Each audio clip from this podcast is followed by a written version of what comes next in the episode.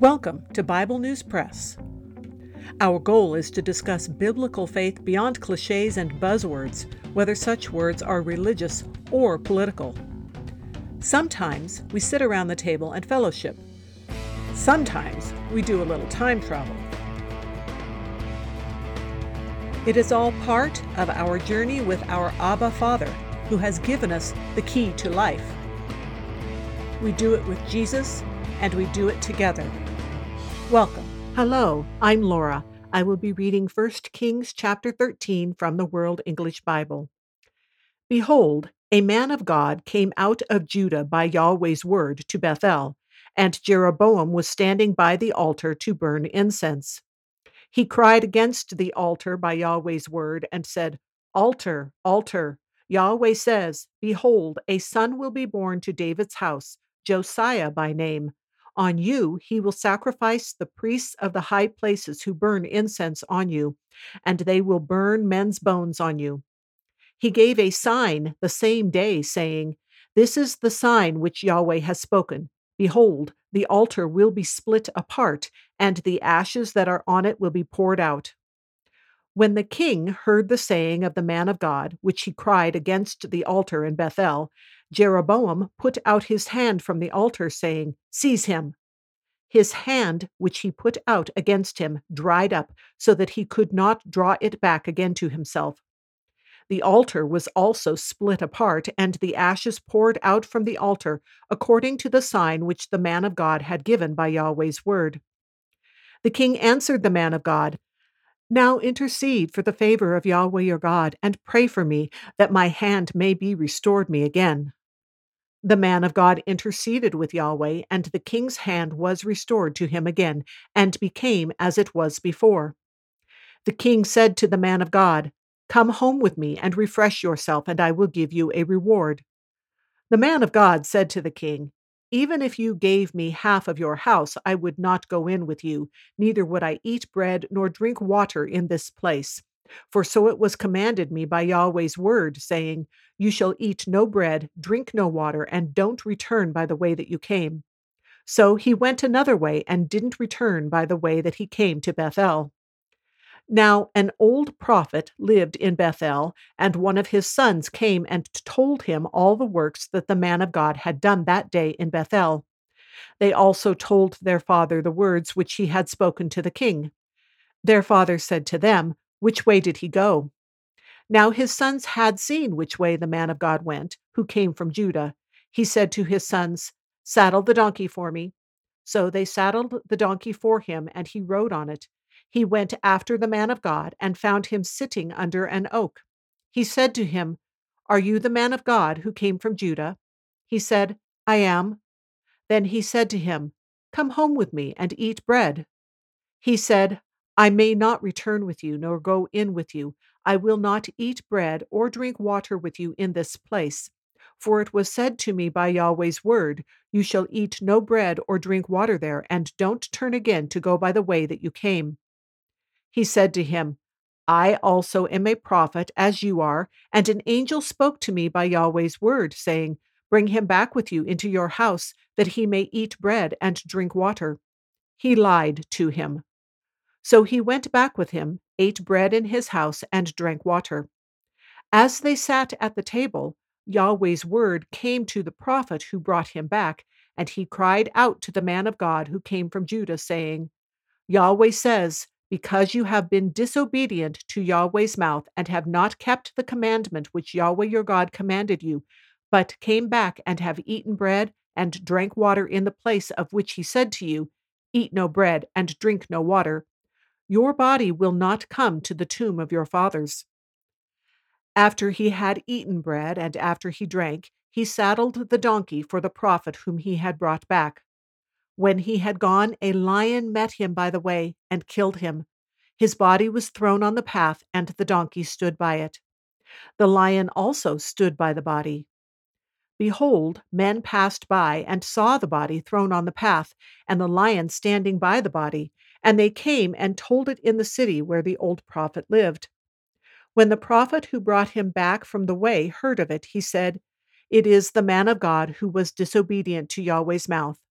Therefore Yahweh has delivered him to the lion, which has mauled him, and slain him, according to Yahweh's word, which he spoke to him. He said to his sons, saying, Saddle the donkey for me. And they saddled it. He went and found his body thrown on the path, and the donkey and the lion standing by the body. The lion had not eaten the body, nor mauled the donkey. The prophet took up the body of the man of God and laid it on the donkey and brought it back. He came to the city of the old prophet to mourn and to bury him. He laid his body in his own grave, and they mourned over him, saying, Alas, my brother. After he had buried him, he spoke to his sons, saying, When I am dead, bury me in the tomb in which the man of God is buried. Lay my bones beside his bones. For the saying which he cried by Yahweh's word against the altar in Bethel, and against all the houses of the high places which are in the cities of Samaria, will surely happen. After this thing, Jeroboam didn't return from his evil way, but again made priests of the high places from among all the people. Whoever wanted to, he consecrated him, that there might be priests of the high places. This thing became sin to the house of Jeroboam, even to cut it off and to destroy it from off the surface of the earth. That is the end of chapter 13. Wow, and some people say the Bible is boring. We have splitting altars and withering arms and lions. It is curious that neither of the prophets in this section are named. One thing this does highlight is that God has more than one prophet around, and we will find out that Ahijah, the prophet, is still around later. Since he is named both before and after this, I think we can safely assume that neither of these prophets are him. The altar in question here is clearly one that Jeroboam rebelliously set up for the golden calves he made, as referred to in chapter 12, verse 29. So not only did he tell the people to worship there, but he is actively worshiping, even though he knew he had made the idols. But that is always the case with idols. People know that they have made them. And I refer you again to Isaiah 44 15. And this is talking about making wooden idols, but it obviously represents all man made gods. Josiah shows up in 2 Kings 23 15 to fulfill the prophecy that is spoken of here. I looked up dates in the chronology of the Old Testament by Dr. Floyd Nolen Jones, and I found that Jeroboam began reigning in 975 BC and Josiah becomes king in 640 BC. So it will be just over 335 years later when this prophecy is fulfilled by Josiah. It seems worth mentioning that what Josiah did was take some bones out of the tombs.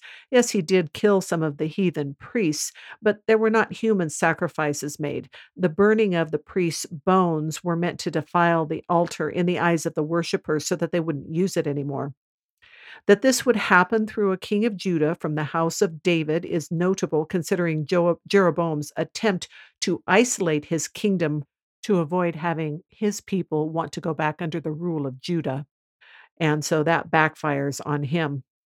In verse 4, it talks about his hand drying up, which probably means losing all its strength, not having life. Whether or not this visibly shriveled is beside the point. God is striking at the representation of Jeroboam's kingly authority. And although it is dramatic, it is actually merciful restraint, considering what Jeroboam has done. Recall in Deuteronomy 17, verses 1 through 7, God clearly lays out that idolaters should be stoned to death, should be killed to rid the land of evil. So Jeroboam should have taken this opportunity to repent, especially after his hand was graciously restored. Here he could try one more time to be a godly king. And it's an interesting example of another time when a king or a person of power offered a gift to a prophet for his services and was refused. This is probably to avoid the appearances of things that might confuse people and maybe it's because there was no point in of accepting it. Uh, for instance, in the book of Daniel, when Belshazzar offers Daniel all those gifts, Belshazzar is going to die. Um, in 2 Kings 5:16, Elisha heals Naaman and is offered gifts, but Elisha refuses. So, in this particular section, the first prophet was distinctly from Judah, again, a slap in the face to Jeroboam, and a reason to try and win him over politically with giving this gift. The second old prophet actually lived in Bethel, and he is an odd character. He doesn't seem to be sent by God. There is no reason apparent for him to be tricking this other man this way. And it states outright that he did lie, which confirms him not being sent by God. But he seems so nice. He's just giving the guy something that he needs. The guy's tired and hungry. Doesn't seem so important to stop and eat something, does it? And he had a reputation of being a prophet. But the first prophet had heard clearly from God what he was to do. He should have been faithful to the direction that he knew. So the first prophet was choosing to disregard instructions that were very clearly a part of his mission, kind of like Moses was only supposed to speak to the rock the second time, and he ended up not being able to go into the promised land because of it. Because representing God is very important. And in this, this instance, also, it was very public the first prophet had stated all of these things to Jeroboam about him not stopping to eat or drink.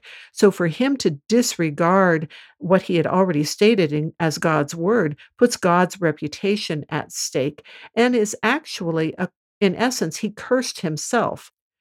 The circumstances of his death are very unique and also give evidence that he did speak God's message it is emphasized that there was this quite unnatural behavior of the lion who did nothing but kill the first prophet, didn't eat him, and didn't harm the donkey, and apparently stuck around to proclaim the oddity. Judging by the timeline, the lion was there for quite a bit, and he didn't seem bothered by the old prophet taking the body of the first prophet away.